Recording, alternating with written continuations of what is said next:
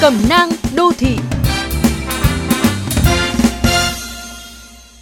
Các bạn thân mến, chắc hẳn nhiều người hâm mộ bóng đá vẫn đang rất hân hoan và tự hào sau màn trình diễn thuyết phục của đội tuyển Việt Nam trước Malaysia tại Cúp bóng đá Đông Nam Á.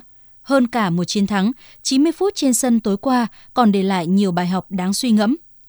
Bạn sẽ nản chí trước những lời trách móc, mỉa mai khi bận việc gia đình mà lỡ dở công việc – Ý chí mạnh mẽ của công phượng lấy những pha lập công để đáp trả áp lực chính là nguồn cảm hứng để bạn bỏ lại phía sau những lời dèm pha, vững bước hơn trên con đường đã chọn.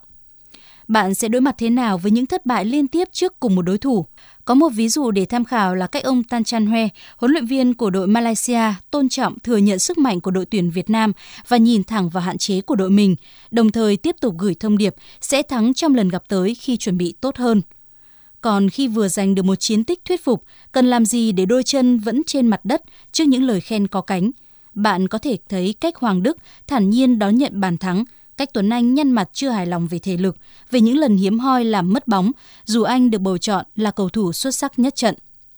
Trước khi trở lại quỹ đạo chiến thắng, đội tuyển Việt Nam đã trải qua 6 trận liền toàn thua tại vòng loại World Cup.